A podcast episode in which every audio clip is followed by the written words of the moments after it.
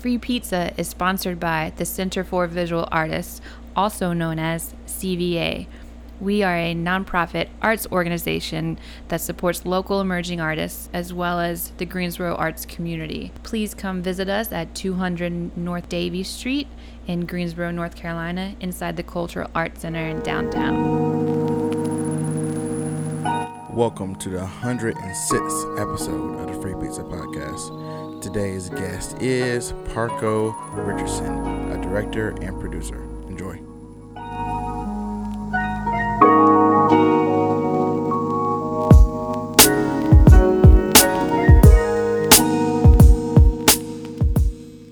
Free Pizza, your platform for creatives, and today we have the amazing Parco Richardson in here. What's up? Hey, what's going on? Well, not in here, but you're in Arizona. yeah, yeah, yeah, in Arizona. so he's out there, but he's with us, and I appreciate you um, taking the time to do this. Um, I'm so excited. Your work is absolutely beautiful, and I can't wait to talk about it. Thank you, thank you. I appreciate it. Yes, director and producer, and yeah, let's dive on in. So, what kind of what got you on the path to, I guess, being a filmmaker, a photographer? Where, where did it start for you? Uh, I guess you know. Well, since I grew up in North Carolina, uh, I guess it kind of started uh, back there. Um, I was making short films with some friends in uh, school. I think the first project I, I did was out in I think it was Pleasant Garden. Oh, um, yeah, yeah. yeah, out in Greensboro. And we uh, we made a movie called Tiger Man. It was kind of like a yeah. It was a it was like kind of a, a, a, horror film. And like I, I went back to I went back to visit my buddy who I who was a director out there and. Uh, he's a, he's a really big into the horror scene, and he actually showed me a cut of it, and I just it was so funny just to, because you, you could see our our shadows and the tripod and everything, all the mistakes. It, was it was pretty fun. It was just about a guy, uh, about a group of teenagers that get lost in the woods that um, get attacked by this um, this this mutated man who became a tiger. He's like a, a laboratory experiment. so, uh, so that was like kind of my first, our first film. But what kind of set me on the path to like uh, loving film was that I think I, um, it was, I saw Pulp Fiction on TBS. So it wasn't even like Pulp Fiction, like, you know, watching the DVD with all the, like, you know, everything in there. It was like a, you know, uh, the the PG thirteen version of it on TBS, and I'm like, even when I watched that, I was like, how the hell did they? how the hell did they get away with this? Yeah. Like, you know, I mean, like, I mean, I want to make movies like this. I want to do stuff like this. And so that kind of like Quentin Tarantino, like you know, I kind of became obsessed with Quentin Tarantino, and I think that's like every like new generation filmmaker was kind of is kind of obsessed with Quentin, Tar- uh, Quentin Tarantino's yes. work. Yes. Um, but as I got older and stuff like that, and I started looking at like more films and getting diving into it more, uh, more, you know, I started loving things like, uh, you know, I you know I remember I remember going to the theaters watching like you know Eternal Sunshine of the Spotless Mind. You know what I mean? Like I I remember being in high school watching that, and then like I used to be I watched all these like weird movies. Uh, just growing up and uh, really just diving really uh, head into it, and then. Um, I remember looking to go to film school, but it was very expensive. So I joined the military to get free schooling, and then I and then I came out after I got that. I got the GI Bill. Then I went to the Art Institute, got my bachelor's degree in film, and then I just kind of started working in the film industry after that. Yo, that's such a crazy route. Yeah, yeah. I mean, that, that, I mean, shout out to GI Bill. I have a couple homies who went, uh, went to the Navy who did the exact same thing. You're in, in school for various things. So that's an awesome route to go yeah, it, it, was a tough one. It was a, it was a crazy crazy route. I, you know, I, am you know I'm glad I did it, and then also I'm just like, man, I because I went I joined the Marine Corps. I should have like joined like the Navy or Air Force or something, something super like easy. But I was like being a young kid thinking like. If I'm going to join, I'm going to join the hardest branch ever. You know what I mean? I'm yeah. gonna go all out. That was my thought process. And then, like you know, before I left, I was watching. I watched like you know uh, Stanley Kubrick movies. You know, like I was yes. watching, uh, you know, Full Metal Jacket. Uh, I was watching, uh, was it Jar? I watched Jarhead. You know, Dude, watching, yes. Like, so I was watching like every Marine movie there was to prepare to myself. Prep yourself. For, myself for the Marine Corps, and then like when I got into it, when I got there, I mean, I was like, oh, okay, this is is kind of like this. you know what I mean? It's kind of like those movies. Yo, that's hilarious. Yeah. If you would have went there and told them that, hey, I watched all these movies to prepare for this, so I'm like, I'm, pretty, I'm very excited to be here because of these fucking movies. They probably they probably be they probably wouldn't la Well, that's one of the things though. A lot of these, a lot of the drill instructors out there, they they like they're like class clowns, and Yeah. I think they you can even make a, a a TV show based on drill instructors because they're so they're some of the funniest people. I've heard. Yeah. And then I, you know, and they and they'll ask people, they'll be like, "Who joined the Marine Corps for school? Who who who joined because they watched, you know, the commercials about the guy slaying dragons? Who who who joined because of this movie?" And then they'll be like, and then you'll get people who raise their hand, and they'll be like, "You're fucking idiots! Get out in the sandpit!" Ah, and they start, you know, and they just start destroying you, and I'm just like, "Oh my god, why did I do this to myself? Yes. I, I made horrible decisions." Yo, that's freaking hilarious. Oh my god. So, did you film any while you were in? Were you allowed to film anything while you were in the military? You know what? So I did. Uh, so when I went to Af- uh, when I was in Iraq and Afghanistan, I had a digital camera, but everything that I had uh, picture wise was on a. Uh, I had an old MacBook that I bought when I was in the service, Yes. and the and the MacBook crashed. Oh, And so I, uh, yeah. So when I got out, it, I lost, uh, I lost all of the, uh, I lost all the photos and everything from uh, when I was in my service, and so I was like, I, you know, it was just one of those disappointing things where it's just like, man, I lost four years of my life right there, just because I down everything was on my, and then it, it, it, it- yeah, it's just gone. But then I reach out to some military, uh, some of my buddies in the military. They had they had photos and stuff of us and everything like that. So it's not a complete loss. So absolutely. That was a bummer. That's such an interesting route, though. That's awesome. So I guess so to wrap the, to get to the beginning. So you pretty much got into filming just from watch the love of movies. yeah, loving Okay. movies. Yep. Perfect. So so uh, no experience as far as within high school, middle school, and like that. Just jump just straight after after high school. Yeah, yeah. So like, well, during during so basically during high school, Okay, during high school. Okay. Yeah, during high school, I, you know, like I said, I was watching movies and, you know, just the love of movies. And then after that, uh, then I found I worked a summertime job, uh, Wet and Wild, Emerald Okay, Point. okay. yeah, I worked there. And then I met a buddy, uh, Jacob, who we made Tiger Man together. Like, Perfect, we both were, okay. yeah. And that's when we were like, oh man, we, we both love movies together. And then, like, you know, we were still in high school. And so that's when we made Tiger Man. And, and that was like our my first venture into filmmaking right there. And then, you know, I was like, man, I want to go to film school. And I remember even going with my buddy Jacob, and we went, and I think we might have driven to Raleigh, and there was like some film school out there, and his mom took us out there to go kind of go look at different film schools and stuff like that because we both wanted to go. And then I just, and then I was just looking at Full Sail and Yeah. you know, I was looking at New York, uh, the New York uh, Film Academy, and all these other different. And I was like, yeah, I don't think I'm gonna be able to do that. Let me, uh, then let me find a different route. You know what I mean? perfect, so perfect, perfect. It's and so I always tell people, I'm like, you don't have like when people are like, you know, they talk to me about commitment to film. I was like, you don't have that much commitment because I risked my life. for filmmaking, I, I went to war for filmmaking. Yo, that is such a great route. I love that so much. Cool. So this okay, Austin. Let's jump. Um, after your service, uh, you did four years, right? yeah, I did four years. Yeah. Okay, four years, and you came up with a GI Bill. So, what made you go to the Art Institute? Art Institute. So um, I was in I was in I was stationed in California. So and I looked at film schools out there, but everything was just so expensive to like live by myself. So I I had buddies in the military who who, who would I would go back to Arizona, uh, go back to Phoenix with, and we kind of I kind of just made some friends here, and I was like, okay, it's a little bit cheaper.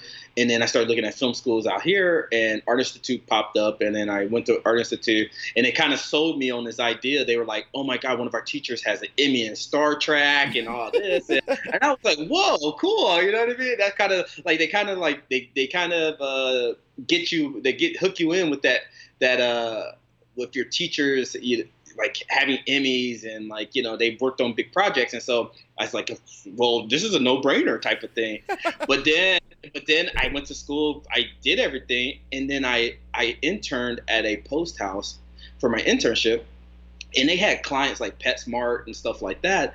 And so I started getting on these big commercial sets, and then I'm like thinking to myself, I'm like, I know absolutely nothing. you know what I mean? So so so basically, my what my film school pretty much taught me how to do is be a basic videographer. Like if I wanted to do YouTube videos and things like that, it didn't really prepare me for like that Hollywood style of filmmaking that being on set with a crew of 100 people and everybody has their own departments and like you know what i mean they didn't really tell us about that type of you know what i mean so uh, it was a it was an eye opener and i and i when i started working in commercials and stuff like that i really had to like you know relearn everything about filmmaking and stuff absolutely so you think so you definitely think you thought you went in there with a certain confidence and kind of got like your ass handed to you pretty much and, and like and, and, and so with my military training like you know it was kind of like I didn't let it be known that I didn't know what I was doing. I like people would tell me like, "Hey, can you go grab me this?" And I would like literally be like, "Okay." I would run off and like get on my phone and Google what they were talking about, and then come back with it. And I'm like, "It took you long enough." I'm like, "Yeah, I, I couldn't find it." You know, just some make up stuff. Yeah, so. Uh, that was like I remember my very first commercial was this Peter Piper commercial, and it had stunts, it had all this stuff. In they literally hooked this little girl up on this rig that that makes her that had her gliding through the store. Oh my god! And it's like, and it's like this. She was supposed to play like a fairy or something like that, and like make wishes come true. And I just remember like this is nuts. Like they brought this whole like stunt team from LA and like, you know, and they had this girl in this rig and it was just like and I just remember being like, man, this is this is madness. And I don't think I've ever been on a, I don't think I've been on another commercial where it required like a person being rigged or, you know, anything crazy. I think uh yeah, I don't think I've been like, you know, I don't that was the last time I worked with a stunt team, I feel like. Dang, dude, I'm about yeah. to say that sounds like me so epic. so that was that was that yeah. So that was my big my big paying first commercial was that. That is so sick. But let's go back to more in depth with the schooling. Okay. Yeah, I definitely mm-hmm. one I want to talk about why you chose to be a director instead of mm-hmm. maybe anything else, and kind of the overall experience. What you know as far as studying film and how if it was hard or strict or loose or just the overall experience.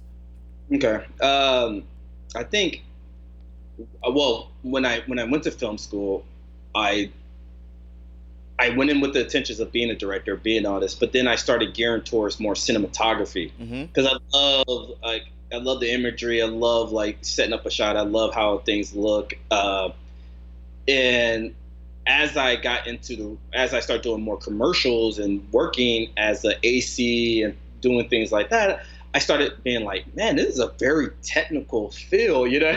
and you're like, you know, like I need a 300 Joker over here. I need you to put a diffuse on this and that. And I'm just like thinking to myself, I'm like, I was like, I'm, I, I, I was like, you know what? I'm more of a fan of the idea of cinematography. I love cinematography, yes. but I don't want to be a cinematographer. So, and so I went back to like, you know, you know, uh, writing and like, okay, I want to go back to like directing. The, the reason why I went to film school was yes. to be a writer director. So I was like, why am I not doing this? So, so now I've like, you know, I refocus my, you know, my priorities, and now I'm just I'm going back into uh, directing my own stuff, writing my own stuff, uh, and yeah. Uh, what, what was the other question about school? Yeah, so like so the curriculum as far as you and the classes and stuff, did you get an overall I guess it probably let you take a little bit of everything before you really dove into your concentration.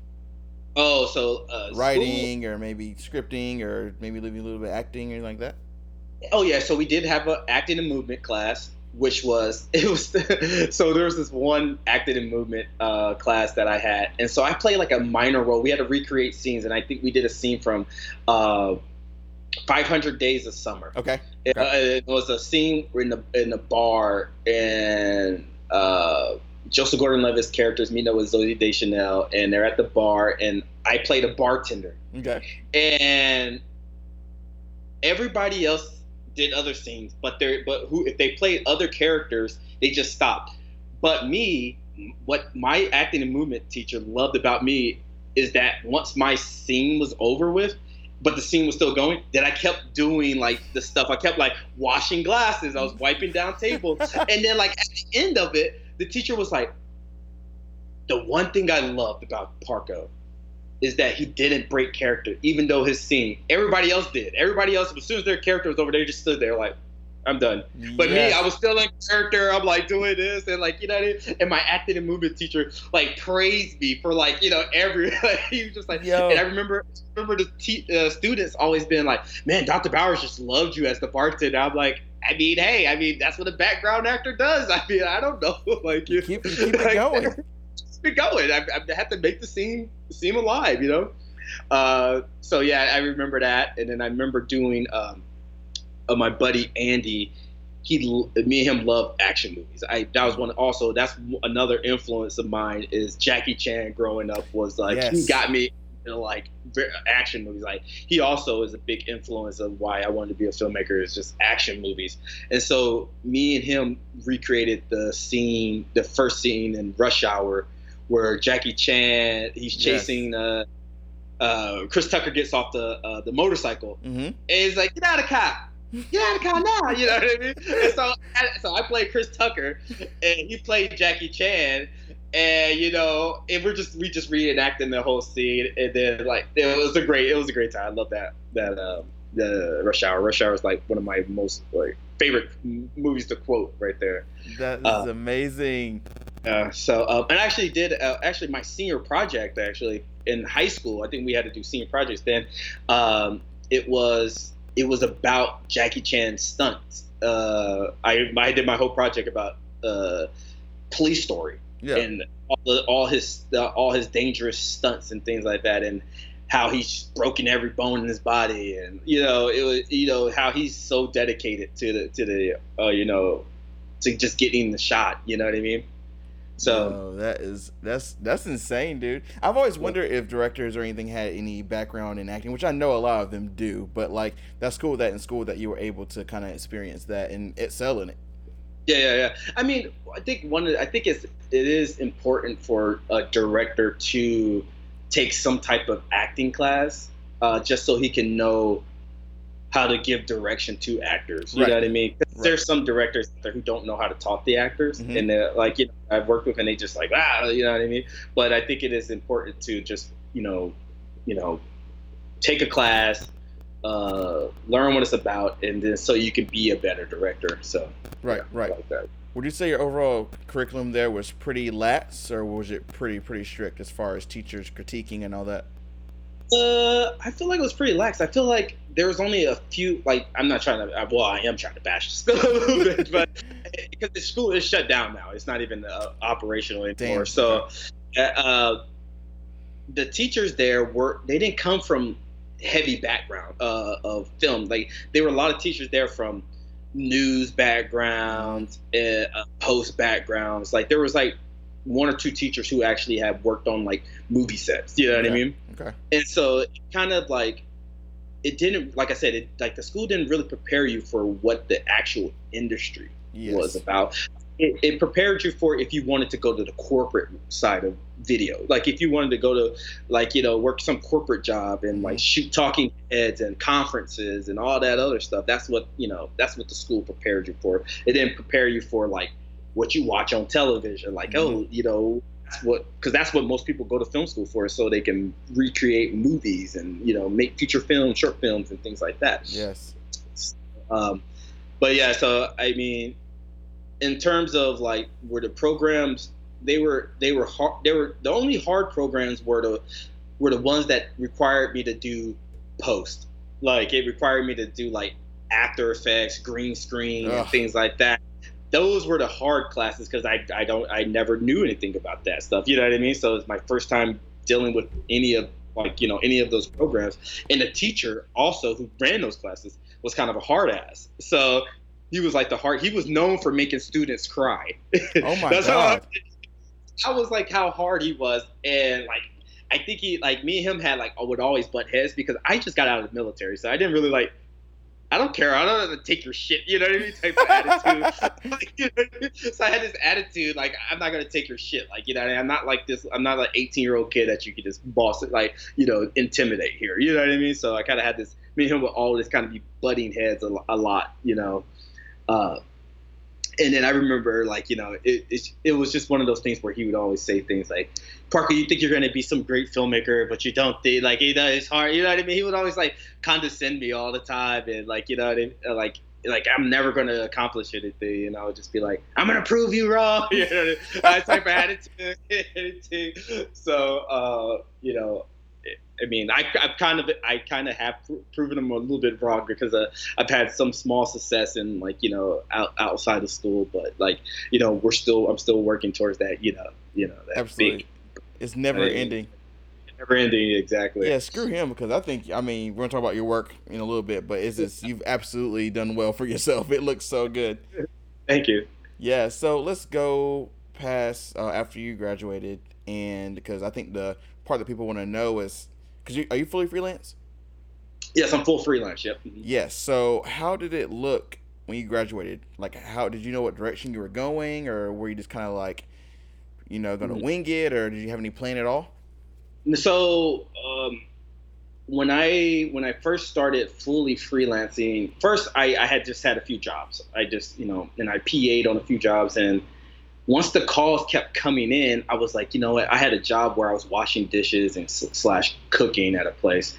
And I was like, you know what? I think it's time for me to quit. I can yeah. quit this job. I get enough calls in, you know, the production world that I can do that. So I quit, and I remember that that that first like year or two being like the toughest. Yeah. And being, I, I literally made maybe fifteen thousand dollars one year. Yeah, oh. like it was like it was just like it was a tough year, like because it was just like I'm still new, so people are still getting to know me. But now I'm, I'm at the point where I'm making, you know, 30, 35, you know what I mean? So okay. I'm getting more, you know, more calls, you know. So um but I'm always looking to like now I'm now I'm like to the point where I'm like, okay, I need to be making more still. you know yes. I mean? So now I'm I'm I, like I started, you know, as you're seeing now, I've been I started directing more. You know what I mean? I've started to push out my own content, and so I'm trying to push to the next level of like you know, I want to you know I'm trying to pitch you know this my, my, new web series to Netflix so I can like run my own show and like you know so I'm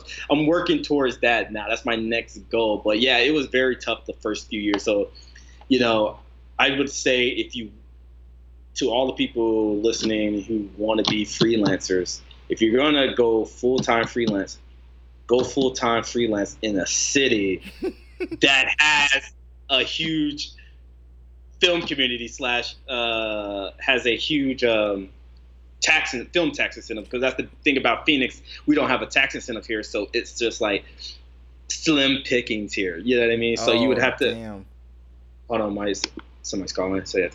Um, and you would have to. You, you're going to have to uh, I mean, even if you move to LA and Atlanta and stuff like that, it's, I mean, you're going to be competing with a lot, a lot of people, but you have a, lot more opportunity to get on like tons of shows and move up faster and things like that. Here, I, you know, um, I've worked, I've been working as a PA for five years, and then I, you know, and then I then like you know I have a, a, a, few of the coordinators they'll throw me a few bones here and there they'll like hey do you want to uh, do you want to uh, produce this job or do you want to do this and do that mm-hmm. so I had my opportunity to produce uh, music videos yeah. for some bands bands that came out for Country Thunder this past uh, uh, year and um, had some you know I, I produced some music videos I've directed some music videos uh, coordinated a few things. So they, they they they throw you a few bones here and there, and like you know that that you know, so you're like you're getting paid that top dollar finally. and you're like, whoa, what? This is how much you guys have been making this whole seven hundred dollars a day. Like I want to keep you know, stuff Dude, like that. Yes. So, um, you know, so and that's kind of what I'm working towards now. Is like I want to be making those big bucks. But if you, but if you're, but if you work in a city that's like constantly working, then you know, I the biggest thing is I just I don't want to move to LA right now because it's just so expensive. Maybe when the housing market crashes again yeah. and then I can go buy a house for like 100k, then I'll go do that. But it's just so expensive to live in LA that like you know, it's it, I would be working to just pay rent. I don't yeah. want to be. I don't want to do that. You know yeah. what I mean? Um, so, and I mean, I've and then I've worked in Atlanta because my sister lives in Atlanta. Okay. But I, I just, I just, you know, for me, I'm just so I'm a West Coast kid now. I feel like I've been on the West Coast for so long that I'm just like I'm so used to the West Coast that I don't know how if I could go back to the East Coast unless it was like New York or something. I I, I love New York. I can do that. yeah, that's sick. I've always yeah, I was gonna ask you how it felt like you know you being from here in the Greensboro area to this having a whole new life out there, and I've been out there a handful of times, and I can definitely see why people love being out there. But I mean, obviously in Arizona, there's probably more opportunities than there are necessarily in North Carolina. So, I mean, that's that's awesome. Yeah, I mean, I mean, I love.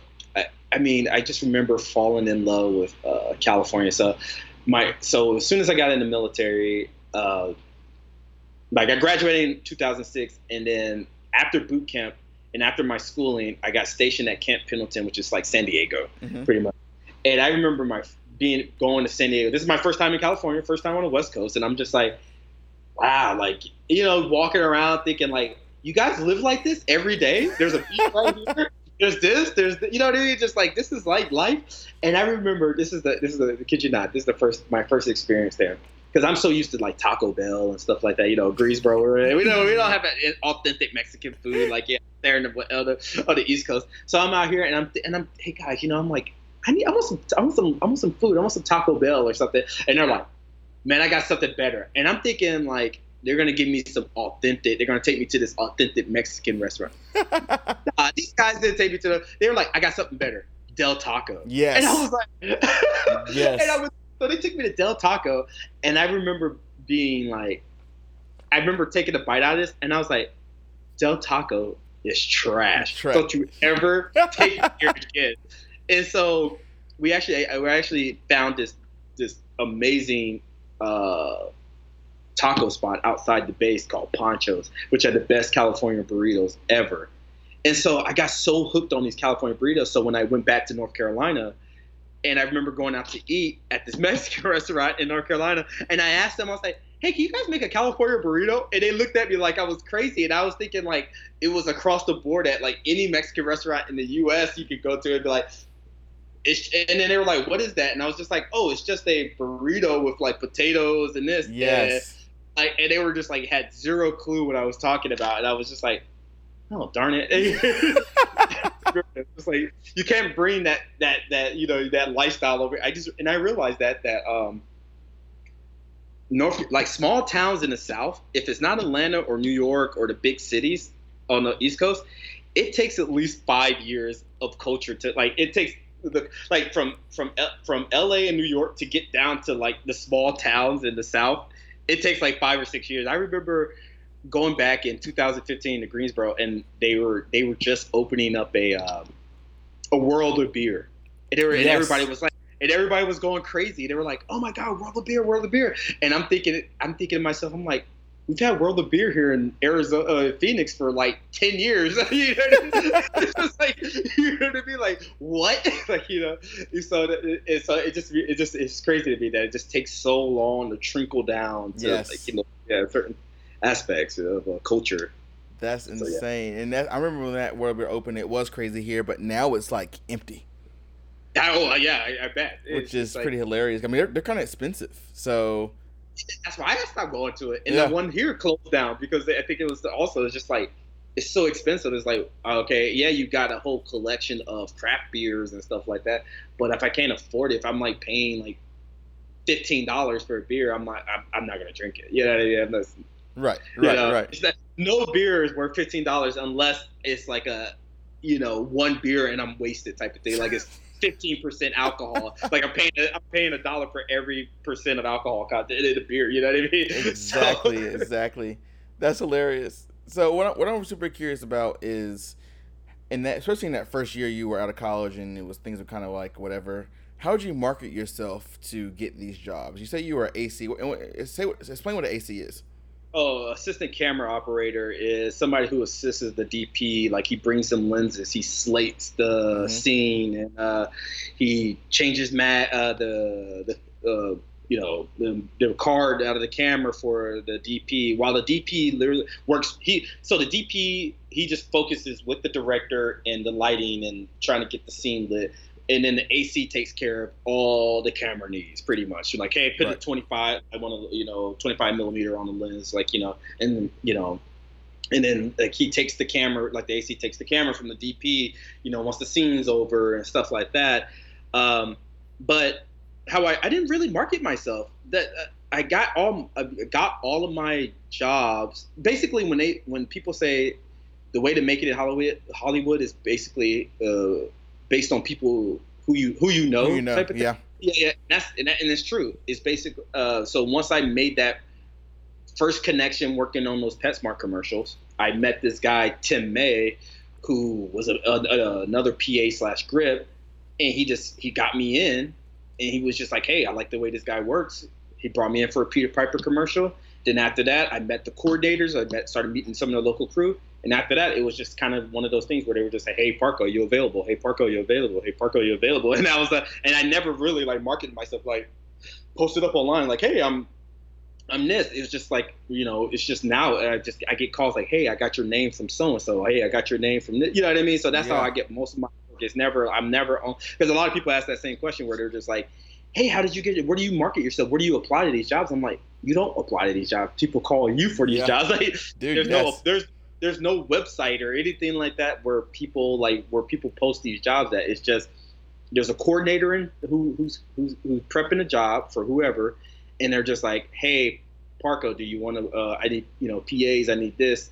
Can you come? Uh, can you, are you free to work? And I'm like, yeah, I'm free to work and then like or or somebody from out of town they get onto the production database and, and they see uh, a local the local coordinators or local producers and they call them like hey i'm looking to put together a team do you have any names and they're like oh yeah call this guy and that's how i get like hey i got your name from julie cook or i got your name from this person like and i'm like oh yeah yeah and then they and that's how they put me on but like yeah there's rare i I rarely hit up any like websites that like, hey, there's you know, because most of the most of the website jobs that you see are all reality TV mm-hmm. shows. Mm-hmm. Yeah. I ain't trying to work reality. yes. I've done a few reality projects, uh, and I'm just like, no, I'm never like this stuff is so ridiculous. Some of those, some of these reality shows, and I'm just like, I'm done with that stuff. So, um, but yeah, those are. Uh, but yeah, that's how I, I get most most of my work is through connections. It's just if you if you make a good impression on people, then you'll get the work. Right. That's all I people. That's it. So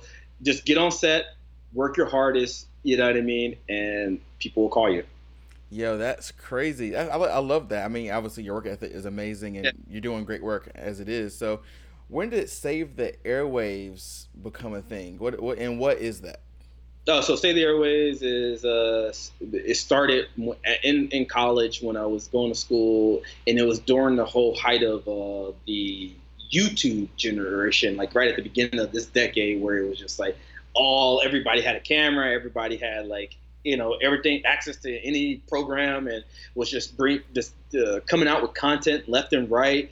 And it was just one of those things where i was just like all right how can i differentiate myself from that? You know what i mean?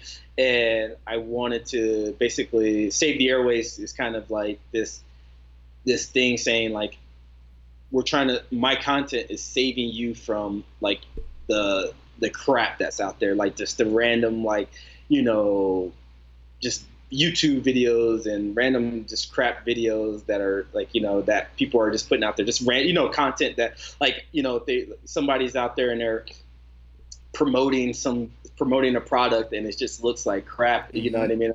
And I look at it and I'm just like, who did that? Like you know what I mean? I'm like, and I want to just reach out to that company and be like, uh, whatever you paid for this, you know, because I've, I've, I've, I've, I've had clients come to me before where they're like, I feel like I got ripped off because I, like, I paid this guy $3,000 to do this and that. And this is what he produced me. And then they, and then they pay me and I'm like, okay, well, Hey, I won't, I won't charge you that same amount because I know you're trying to recover that. I'm like, Hey, you know, pay me 1500 bucks and I'll produce you this. And then like, wow. and then I, and then, and then, and then, and then they come back and they're just like, this is 10 times better than any of this. You know what I mean? And I think it's because I, I had that, no, I also had that knowledge of being in actual, I've worked on actual professional sets. So I'm bringing that knowledge down to my clients now. Yes. And I and so and so most people who are out there just running around with a camera have have never worked on like you know Nike commercials or worked at you know what I mean mm-hmm. worked on Adidas and the things that I've worked on and they never they never seen how an actual set is and how things should actually look and you know what I mean lighting setups and cameras and things like that so mm-hmm. and and I meet all these kids so all the people that I meet on these sets I, I hire on these jobs that I, yes. I'm doing for my clients. So so when I'm doing like small projects and stuff like that, I'll hire like my buddy Aiden, you know what I mean? He comes and he shoots all my stuff, you know what I mean?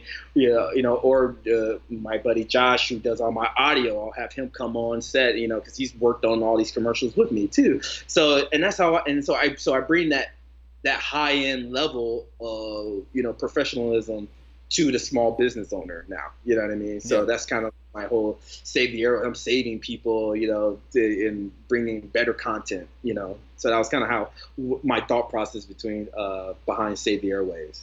That's so sick, and you have a crew with you, and that's really awesome. And this is a crew that's kind of like on it permanently.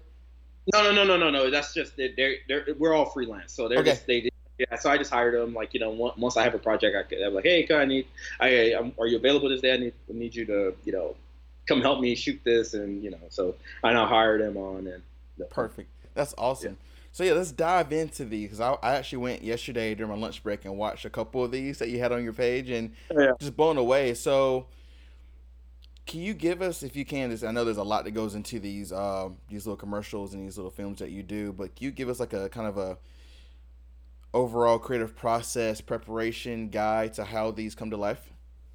Um, any project particular you? Uh, so I think I I like the like the Cinco de Mayo with the taco. Oh yeah, Cinco cool. de Mayo. Yeah, yeah, yeah, yeah, yeah, and that, and maybe the one with like you have a couple couple fitness ones as well. So um, okay. yeah, so maybe those. Start with those. Yeah, so uh, so the Cinco de Mayo was uh it was the, the, the Taco Chelo. So I had a friend. She just she worked at this uh this restaurant uh, group, and he owned a few, and they owned a few restaurants, and they were looking to like beef up their social media content. Mm-hmm. And we were like, okay, we can go do that. And so I work with a, a director, uh, Pedro Perez, and I produce a lot of content with him, uh, produce a lot of his projects. And I was just like, hey, you know, they want to make this video for this uh, this Taco Chelo. are you interested in directing this thing? And um, you know, I come on as you know producer, and so we we kind of went to this restaurant. We shot a little bit of content. You know, we asked you know we asked you know the typical uh, you know questions like, hey, what made you like what got you into cooking and what made you start this restaurant and like you know we talked to the chef and things like that. Um, and we kind of we for that right there we kind of just winged it a little bit. It wasn't like this huge preparation behind it. It was just like we kind of winged it a little bit. We kind of we had a, we had a list of questions went there asked them and then we kind of just shot b-roll. And then we and then we just kind of put this this little story together. We are just like all right let's just put something together. And we just put these like 30 second little spots together. And i think we had and but we did have a uh, we did have an idea though. And it was it was this tequila brand, and we were and they were trying to do it was this tequila. I forgot the name of the tequila, but it was a but their marketing was basically they would do like they would do these like short little character pieces of like the the farmers working and like this is Jose he chops the whatever of like you know this and he's like smiling with it and it's like you know and this is what and then they'll show a product shot and be like this is his, his his you know his skill is bringing this you know product to life. And so that was kind of like our our like we just had that example in our head. And we're like okay well let's let's do that for this you know? And so that was that was our idea for that. Um the fitness spots uh ufc yeah yeah i, was mentioned that the ufc with uh was it Drakkar Klose yeah yeah yeah, yeah. So that actually was a protein commercial first but then the protein commercial uh, person, his his business went under, okay. and so we didn't have any. So I was just like, I don't want to just lose this footage, you know. I, mean? I don't want to just not have it not being shown. Yeah. So I cut it into this kind of a UFC spot Uh, and then I sent it over to Drakkar, and then I was like, "Hey, man, what do you think about this?" And he's just like, "Oh, this is awesome. I love this." And then you know he posted it up, and like you know, and so it just became this like kind of like his like this cool intro video for him. Um, and then I did another kind of like in then you know we had the boxing one, and the boxing one was the same thing. It was just like it was part of the protein campaign. Mm-hmm.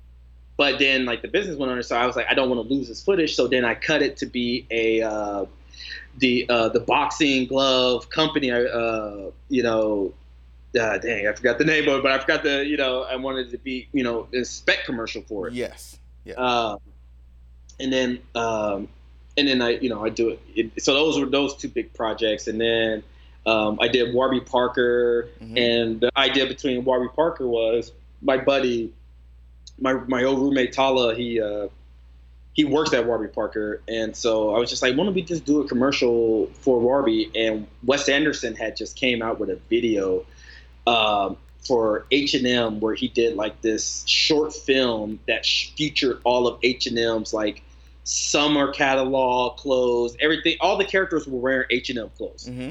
And I was, but they made this short film.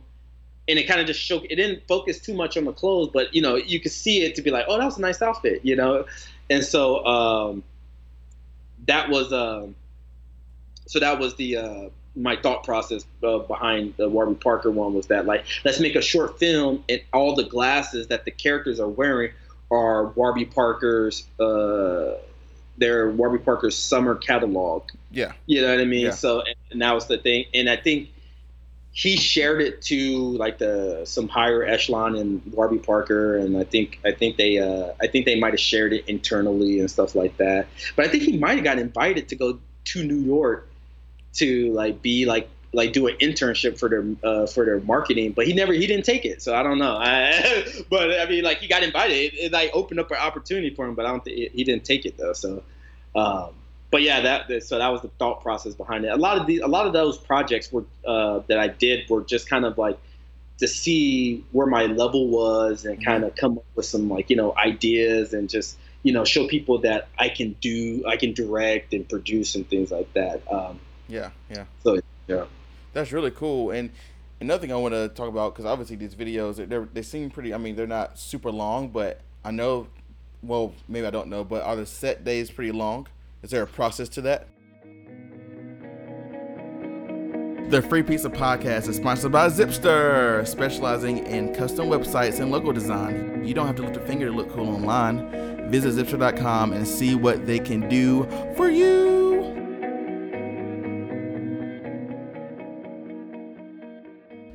Oh, so those set days. So the Warby Parker spot we shot in one day. Okay. Uh, and the yeah in the UFC and the boxing those were both one day. So usually when the, for me I try to my process is because I'm like you know I'm very low I'm low budget because all this, most of the stuff is coming out of my pocket mm-hmm. when I make it. Uh, when I make some when I make these videos is that I try to keep the set days to at least one day. Yeah. You know what I mean? I, don't want people coming in on uh, two days unless it's like a narrative project mm-hmm. that people are involved in. So like my my new web series, Laughter Not Guaranteed, that took two days to shoot. Okay. You know, so uh, and that I you know I put I think a thousand bucks into that. You know, I paid uh, I paid uh, I didn't pay anybody. I, I just I, I I fed the crew. I right. made sure I fed the I fed the crew. Uh, it took everybody out to lunch and things like that. Uh, and then I paid for it. The, the most, the, the main, most of that budget was to the post of, of it. Like I had to get it, I had to get the sound design done. I had to uh, add some After Effects stuff in there. I had to get like fake smoke coming out of her mouth because uh, it wasn't oh, a real. Yeah. yeah, yeah. She was. It wasn't a real joint that she was smoking. So like it post, I wanted this to be this. I wanted it to be this I wanted that shot to be my my that '70s show. Yes, type thing where it's cloudy, smoke, you know. So uh, so I had this. I have uh, a guy uh, who who owns a company here. I think it's uh, Foxtrot, uh, and he he does so much. He does great work. Uh, Paul. He uh, he works on shows like uh, some like CSI, and he, oh, he wow. does so he, he did like his demo reel. I was very impressed. Like I was just like, well, but but he's but he's local here, and he runs a you know a, a monthly filmmakers meeting that I, I, I go to sometimes, and um, and that's where I, I kind of connected with him. And I was just like, hey, you know, I, I, know you do posts, and you know, I don't have that big of a budget, but can you do this for me? and so yeah, he hooked it up, and he like did all the text bubbles for me, and did the clouds, the smoke, and and like even in the even in our uh, Altar Valley, the movie we funded a couple years ago. Uh, we had already released it to the film festivals, but he went back this past year and cleaned up all these like shots with, with where we had you could actually see lights in the sh- in the frame. Oh yeah. He went back and cleaned. He has a, a, whole post breakdown on his website of this process of, of how he did that. It was it's crazy the the amount of work he does, but it's, it's but it's good. It's great work. He does great stuff. So that is yeah. so awesome. I want to come back to that film you submitted in a second. Oh yeah. But um, what you're talking about is uh, Left Not Guaranteed Writer's Block. Is what you're referring to, right? Yeah, Left and Not Guaranteed. The first episode, uh, yeah, Writer's Block. Yes. Yeah. So, and that's and that's a short film series that you mentioned before for for YouTube. Yeah, it was yeah. So so it's a web series that I'm I'm trying to I'm trying to pitch. I'm uh, so basically the idea when I when I when I came up with the idea was that like shows like Broad City. Mm-hmm. Yes, uh, that's what I felt. Yeah, yeah, and uh, there's a show uh, on HBO. I think it's called High End or something like that. But they all started out as web series. Mm-hmm. Broad City started out on uh, on YouTube, mm-hmm. and then um, the high high one uh, started out on Vimeo.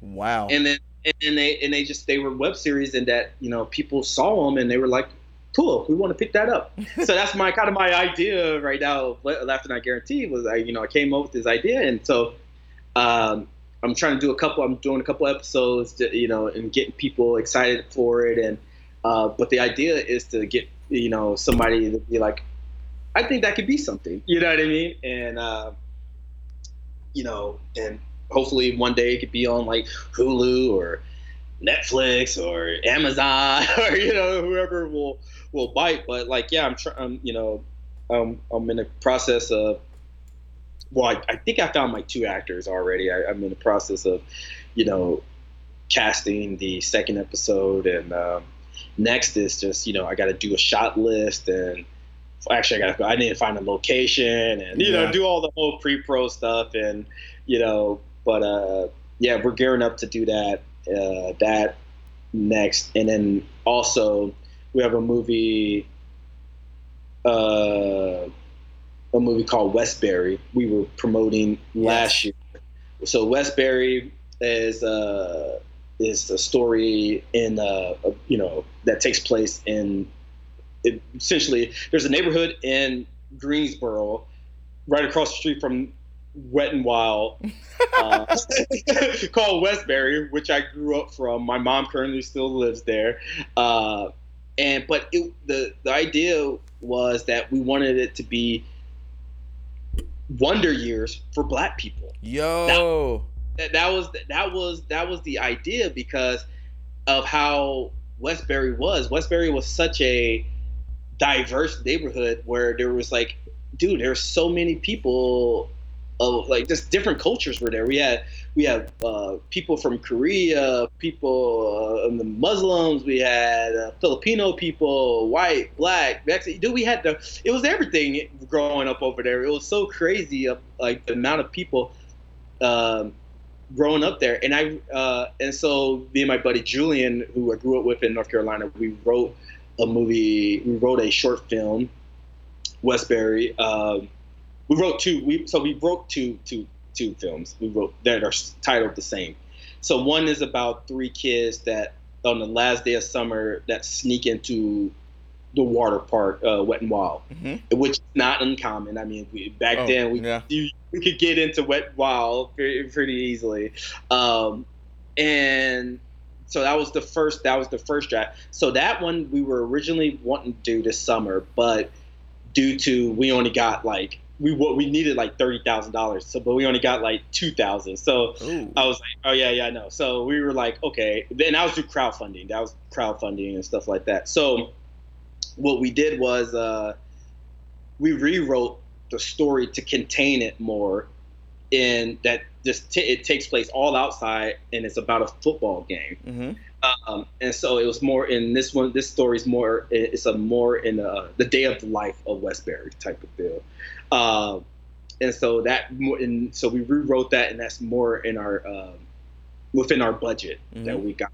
And that we were, we're planning on shooting that here in Phoenix actually because we were just thinking like all the we don't have any con- I don't have any connections to crew out in North Carolina that could like pull it off for this budget, but you know here in Phoenix I could get it done for this budget here because I know a lot more people here. Yep. And so we're gonna do that once it cools down. That's the main reason we we haven't did anything yet. you know, it's like we've had over 110 degree weather for like 30 days straight. I think here, something oh crazy oh my like that. God we so we're waiting till like the like I think late October, early November to kind of the, the start production on it. So we because the, the, the the whole thing takes place outside, so we don't want kids like passing out like you know in 100 yeah. degree weather football. So um, so we're we're so we're we're gearing up for that pretty soon. Uh, uh, and uh, shoot, I lost my train of thought. I was like, yeah, you're good. You're good.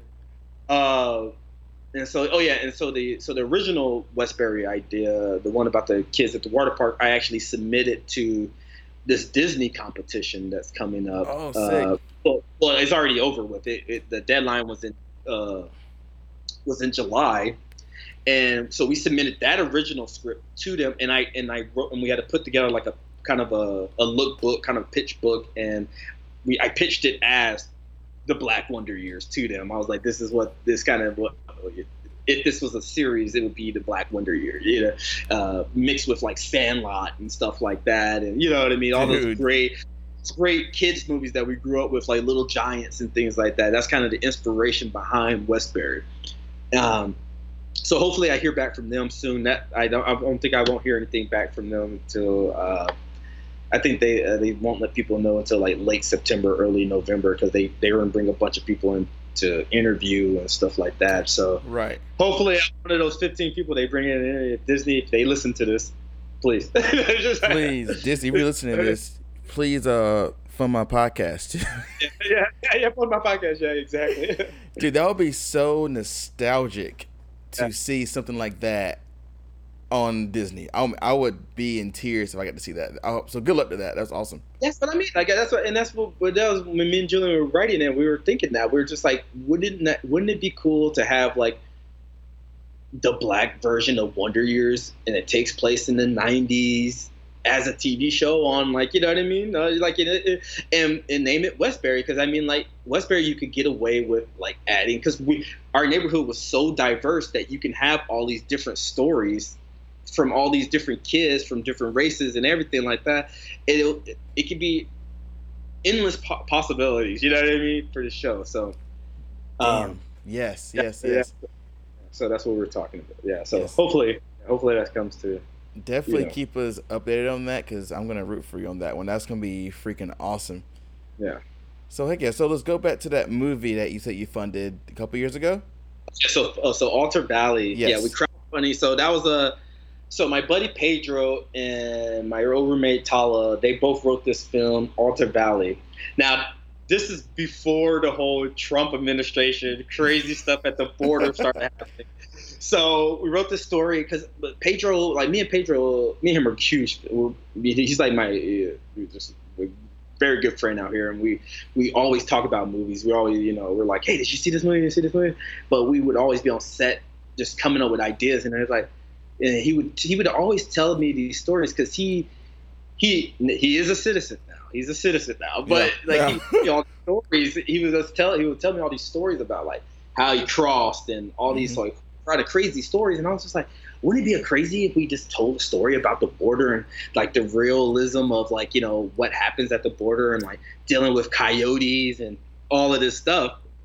And so we so we crowdfunded, we got it, we got ten thousand dollars, we made the movie and by the time we finished post and did everything, and it came out, and we submitted to festivals, it had been Trump. Trump had been in office. And, oh my god! And, and the whole, you know, him putting people in cages and the whole he calling you know people at the border rapists and murderers Yeah, and all yeah. other stuff and, uh, and and our movie is dealing like you know is about these coy- about this one coyote this one dude who's a fucking asshole who basically he he he he tries to rape these women at a border and like you know what I mean? He he, he has a he murders he shoots them he shoots them in the back because they're trying to escape and like you know they hit him with a rock. Dude it's it is like and I'm thinking to myself I'm just like I'm like dude and I'm telling the I'm telling talking to the director I'm like dude I mean it's a it's a it's a decent film. It's a good film. It's just it's it, it, it's one of those movies that got released at the wrong time. Like you know what I mean? It's one of those films that we did and it's just like if it was like 10 years before earlier you know it would be perfect. You know what i mean? Yeah. but now that we have such a, a crazy motherfucker in office right now it's just it makes us seem like we're these right-wing active like you know what i mean? We're trying to make a movie about like because we have these very conservative views which we don't. We just we were just telling a realistic story because we thought this was a good idea because we were just like let's bring awareness about what stuff goes on in the border. And like my buddy he deals with this stuff for like you know he was uh, my buddy he dealt with this stuff. And i was just like it would be crazy to tell a cool story like this. And it just happened to be because like now that trump is in office and he's fucking act talking all kind of crazy ass shit that like we're just like you know and that's why I, like i haven't really been posting about it like you know what i Yeah. mean because it's just like it's like right now it's it's not the climate for it you know what i mean no, it's not. it, yeah so it's kind of we've like we've gotten into a few festivals but like like i haven't like we really haven't gotten into any festivals with it and i think that like that right there is because of what the what we're showing in the story even though the story has this like kind of like you know it's about a a guy who's trying to support his family and he you know he he has a debt to pay to the cartel and so he has to do these like these runs and stuff like that even though it kind of has this character who's supposed to be the good person it still shows this violence that like trump has been spewing about you know what i mean Yes. and so and I, and I don't want to be part of his agenda. I don't want it. I don't want the right wing to like get on this the, get onto this movie and be like, look, you see, even filmmakers aren't making it, and I don't, you know, I don't want that. I don't want that crap on there. I don't want that type of publicity. I don't want that that that publicity. Like that right there, it'd be so crazy. Like like if somebody heard this podcast and it's like, oh, I wonder what this movie's about. It goes and sees Altar Valley on Vimeo, and they're like, look, look, and it and it spreads like wildfire, and like over. 30 million people view. I mean, Oh. like, you know what I mean? It'd be something like that where it just overnight, like, you know, and then people are like, "You're a bunch, you're a bunch of assholes," and like, you should never, like, you're right wing. I'm like, no, I don't want that that to happen. You know what I mean? That would be like some worst case scenario shit, and they would get Yeah, so much backlash. yeah, exactly, and I don't, and that's why I really haven't been pushing it because I was just like, I don't want like that, you know, some some crazy person to like be like. This is exactly what Trump was talking about. Look, just watch this movie. You know what I mean, type of thing. So, uh, so that's definitely not what I was going for. And I just, and I and I told and I told the director and I was just like I told him I was just like, dude, I mean like, hey, you just gonna we're just gonna have to bite this one up. I mean like even though we we spent this money on it, I'm just like, we it we. Tr- Trump Trump ruined it for us, dude. Just like you know what I mean. He ruined the movie for you. So I mean, like it, it's just one of those things where it, it like it is what it is type of thing. Like you know, like Yeah. we we we oh, we went in with the intentions of telling like this story, like oh my god, like you know, this is the real realism of border crossing. Like you know, we were thinking like Sicario type of thing. You know what I Yes, mean? Like yes. think of Sicario, like you know, because that movie had just came out when we were writing it. We were like, oh man, let's do a movie like Sicario. You know what I mean? Mm-hmm. and then and like and, and then and then like Trump comes to the office and then like ruins the whole fucking thing for us. And we're just like, fuck. You know I mean? Because we shot it.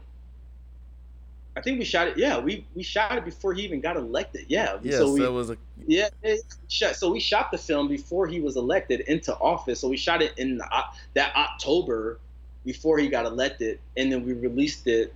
It had finally got released like last last September or something like that, and I think I think, and then Trump was saying all that crazy ass shit, and it was just like, yeah, you know, if like Hillary, if Hillary had gotten into office, I think it would have been uh, totally, it would have been perfect. it would have mean? awesome. awesome. Like nobody would have cared. It'd have been like, oh, it's just another story. But like, it's because we have this crazy person in here trying to close our borders, and like, you know what I mean? He's trying to like, you know, it, it, it feeds that narrative. You know what I mean? And we don't want to be part of that. You know. So. Yeah, yeah. Dang, dude. Well, shoot. Well, hopefully, I might, I might go watch it. You, you might have to hook it up for me.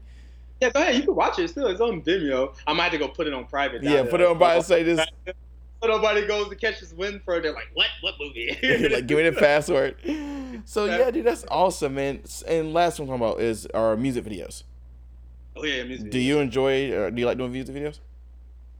Um, it's like a love hate relationship yeah. with me. It's like me doing like when people ask me to do like it's so funny. I get invited to do weddings a lot, but it's my friend's wedding. They're always like, "Hey, Parko, like you want to come to my wedding?" And I'm like, "Yeah, sure." Oh, can you bring your camera? I'm yes. like, "What?" I'm like, like I'm, I want to be. I don't want to work at your wedding. I want to like go to your wedding. You know what I mean? So it's kind of like that. I have people come up to me and like you know friends that have you know music videos and like you know if I like the song, I'm like, okay, cool. But if I don't like the song, I don't want to be like, you know what I mean? Like, you know, see, so it's like a love hate relationship. You know what I mean? Like, I, I, I wouldn't mind shooting your wedding, but I also don't want to shoot. Yeah, yes. Yeah, yeah, yeah.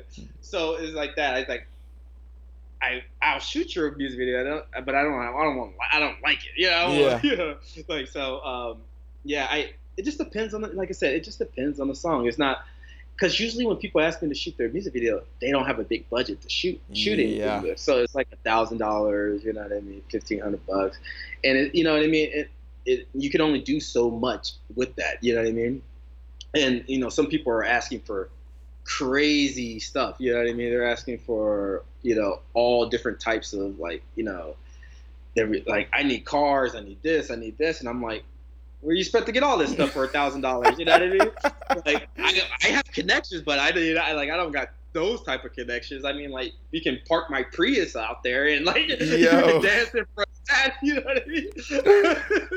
but you know, uh, but yeah, you know, a lot of a lot of the guys, uh, local guys, you know, and that, and it, but that also forces you know me as the filmmaker and director to come up with some creative ways to be like, okay, we won't be able to do this but we can do this. You know yes. what I mean? So like I there's a music video I shot for my buddies, uh. Uh, and I had this huge idea about like this ooze coming down and coming off and they're being covered and all this other stuff. And we and coming out of a TV and like you know it was just it was just all of this stuff. But then they ended up uh, cutting. They cut half the script up and like the like I pitched them this idea and then they came back to me and was like, it's gonna cost too much money. We like this part and we like this. And I was like, okay, so what else? How how else can I get this to be more jumpy, more like poppy, uh, like not poppy, but like you know, add some life to it. And so we found these guys uh, out in Scottsdale who had these huge color, like you know, you know, uh, so there i guess people fly uh, drones through like they race drones through these like obstacle courses. Mm-hmm. and so we were able to find this guy who had this like these drone obstacle courses that lit up different colors.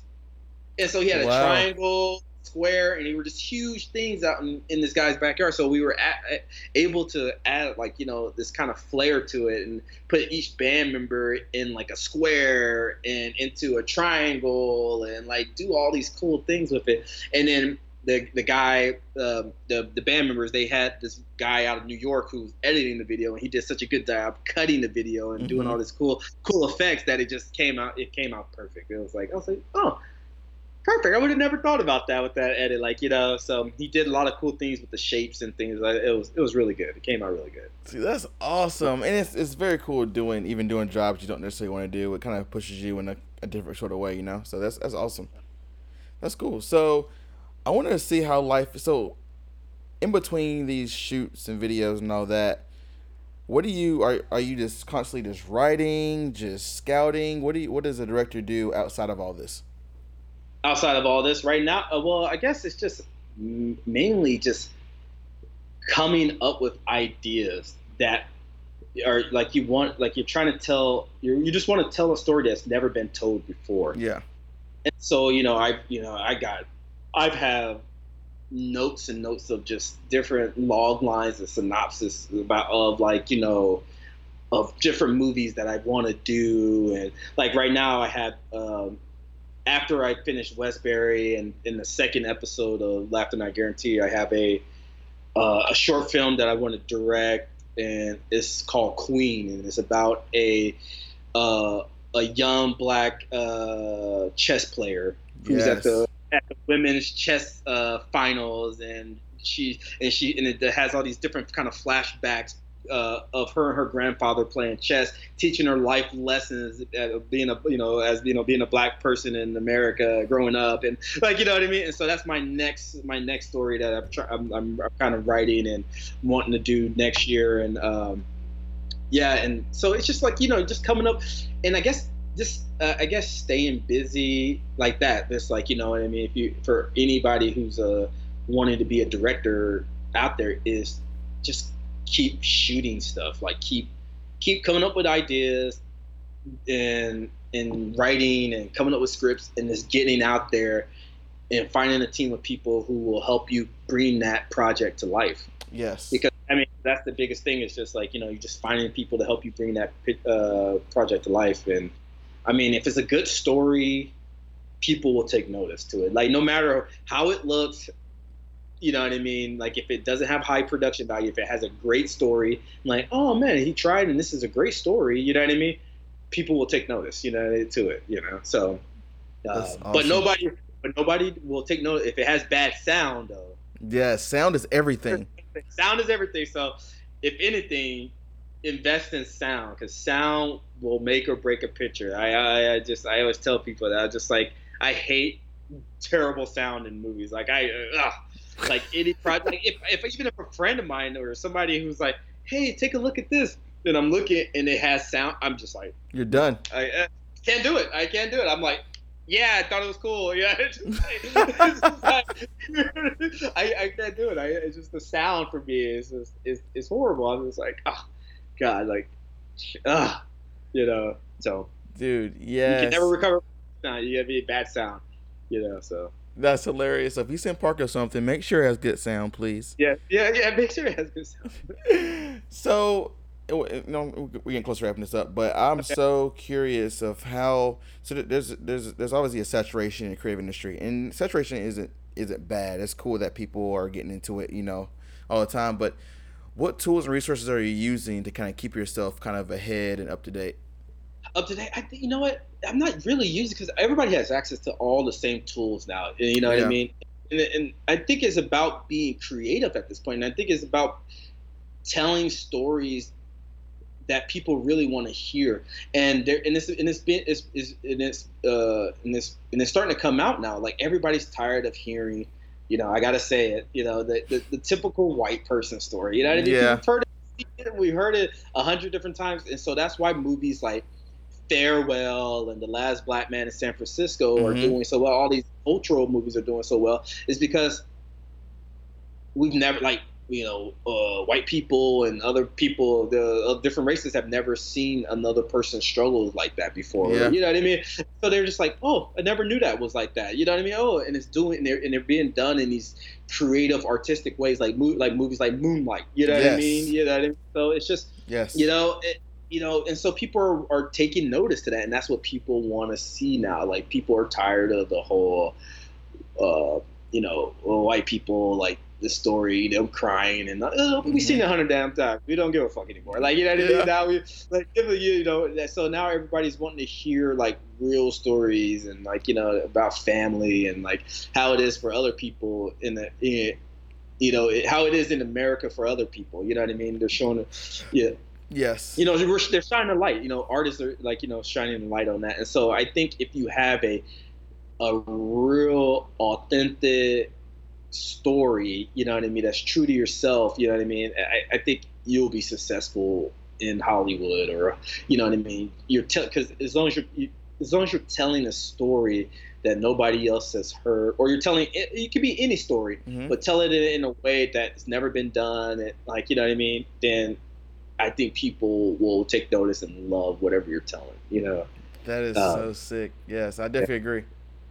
Because I, I, think that's what it is. It's just you know people are just you know they're just tired of the the same old stuff, and so and being and a lot of it's just being repackaged. You see how what they're doing with now. They're just like you know it's remake after remake. You know what I mean? and some of them are Yeah. good, some of them are flops. You know what I mean? And like people, people don't want remakes. People, I mean, to be honest with you, people they're they're just they're they're really hooked on these superhero movies. I mean, like Yep. that's what I mean, and, and, and that's the way it's going to be. I mean, people are just hooked on all the anything that's a nerd nerd nerdy right now, like you know, uh, any any Marvel movie, any comic book movie, any any Star Wars movie. That's all anybody wants to really see. You know what I mean? Like it, it like it. It's it's sad because when you know movies like you know like a movie like Last Black Man in San Francisco, which Mhm. is such a, a cool movie, doesn't get that much recognition, but from people, but only from the people who actually love movies. You know what Yeah. I mean? People like so they're film buffs and stuff like that, and we're the ones. And so I, I always tell people uh, uh, there's a different there's a there's a there's films and there's movies, Mhm. and films are for people who love movies. You know what I mean? Love is movies. Those are made for people who want to be challenged in it. Uh, and then if you just if you just want like a movie that's which is like popcorn movie, where, you know that's where you go for you know Star Wars and Yep. uh, uh, you know and you know and freaking uh, Marvel movies. You know, I like I used to and I used to be part of that problem back. I mean, but I also used to watch like other movies. Like I remember, I remember you know I would go. I remember the two big movies in I think 2012 was or 2011, whatever Avengers came out. I remember being like excited about Avengers. Then I was mm-hmm. excited about Drive. You know what I mean? I was like, oh, yes. that was like the two movies. I was like, yeah, yeah, yeah. So, but then like, I went to film school with people, and I would be like, did you see Drive? No, but I, I love Avengers, and I'm like, what? Like you know, like that, that was like like that was that. When I went to film school, there was kids there who were who were their favorite films were like Transformers and like you know you know things like that, and I.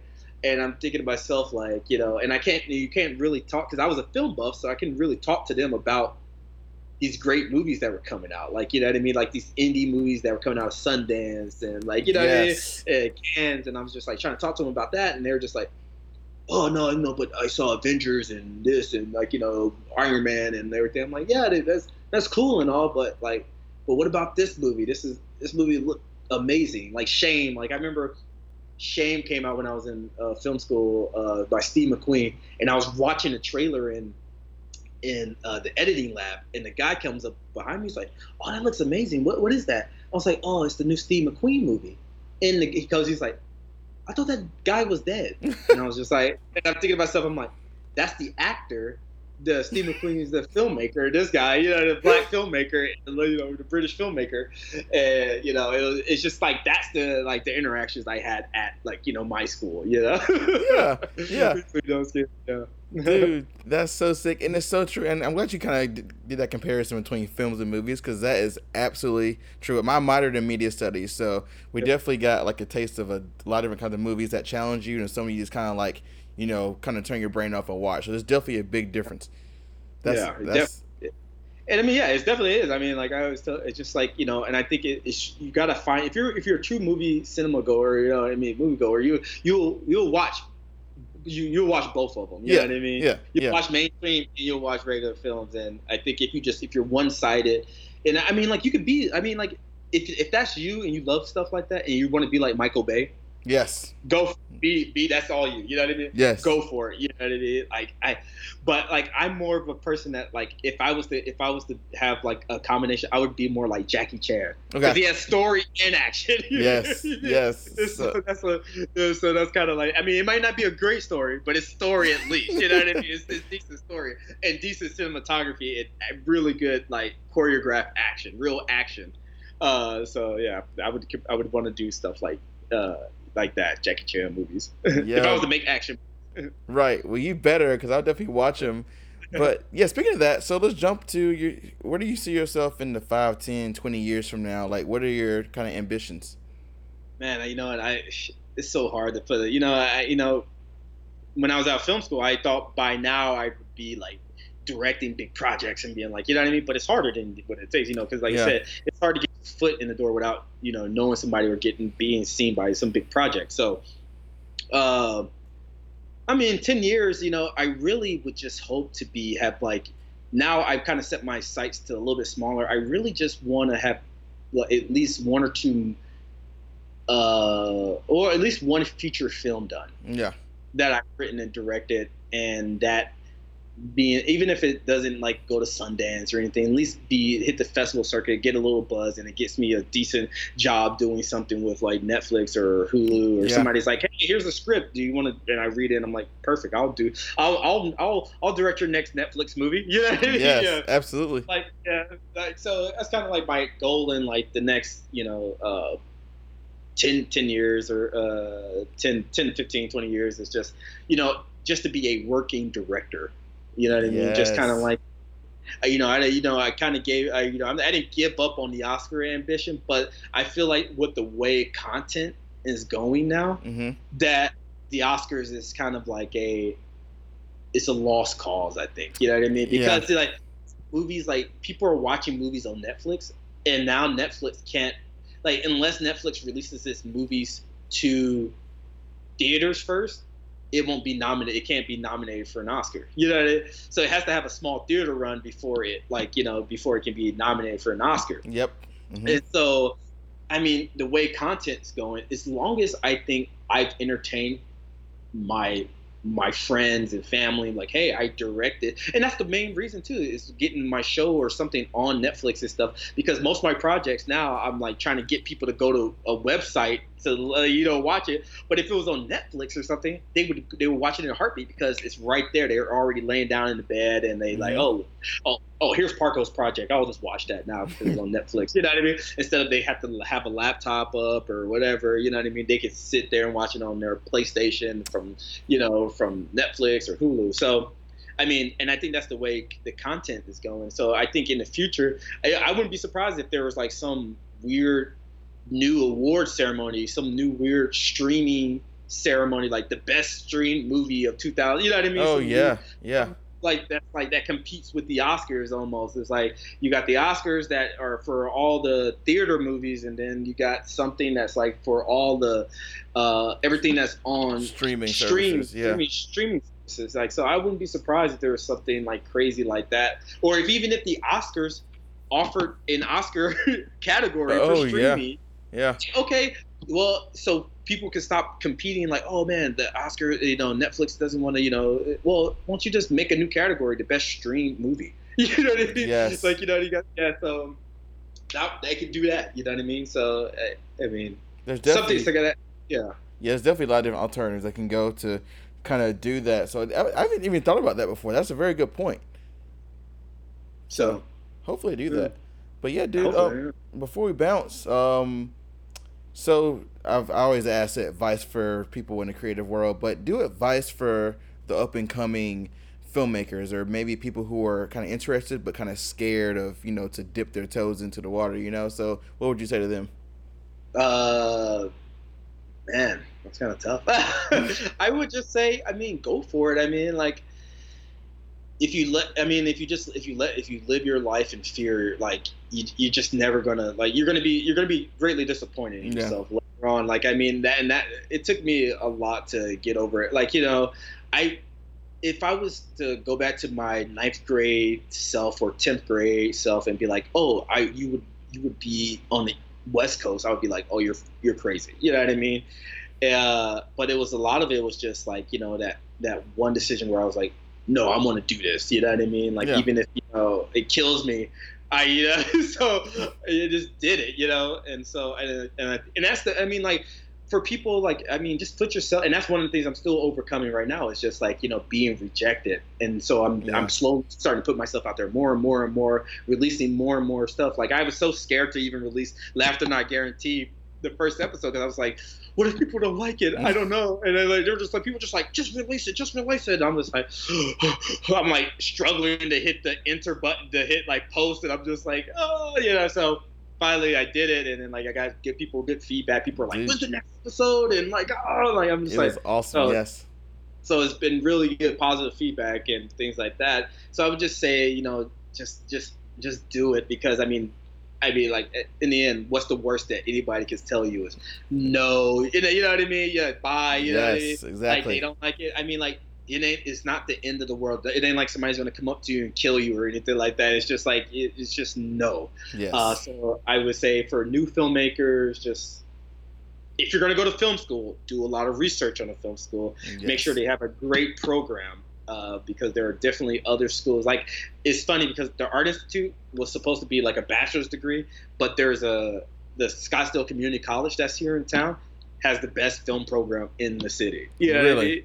And if I had did my research, I would have went to that school. You know what I mean? Uh, so, um, so yeah, it's just you know, you know, definitely do your research on like different film schools if you're going to film school and if you have a project that you if like if you're just a person who's just like i got an idea and i want to get a project made and i have no idea like who to, i would just get on facebook and hit up all the different like join any of the like you know for me it'd be like arizona film community or uh, crew members mm-hmm. actors and then so do the same thing wherever your city uh, wherever your state you live in like north carolina you know uh, film community, crew members, actors, and then just join those groups and just be like, hey, you know, I'm a director or I'm an up and coming director. I want to make a project. I have this idea.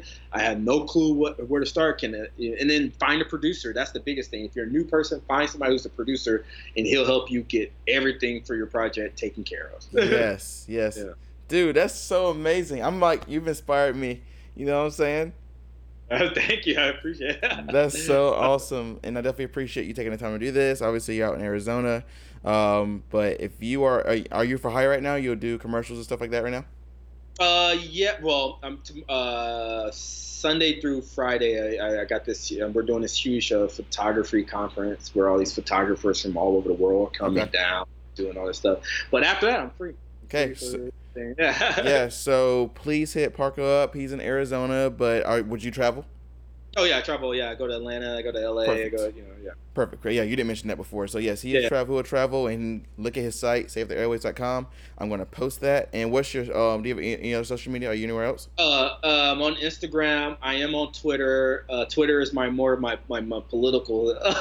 yes. I'm like I'm like sticking it to the man. I'm like, yeah, save the rainforest. Do this. Like, why is this person done justice for this? Yes. Uh, Twitter. You can follow me on Twitter. Is uh Parko Rich and uh, also on Instagram as Parko Rich. Yes, so please follow him, support him.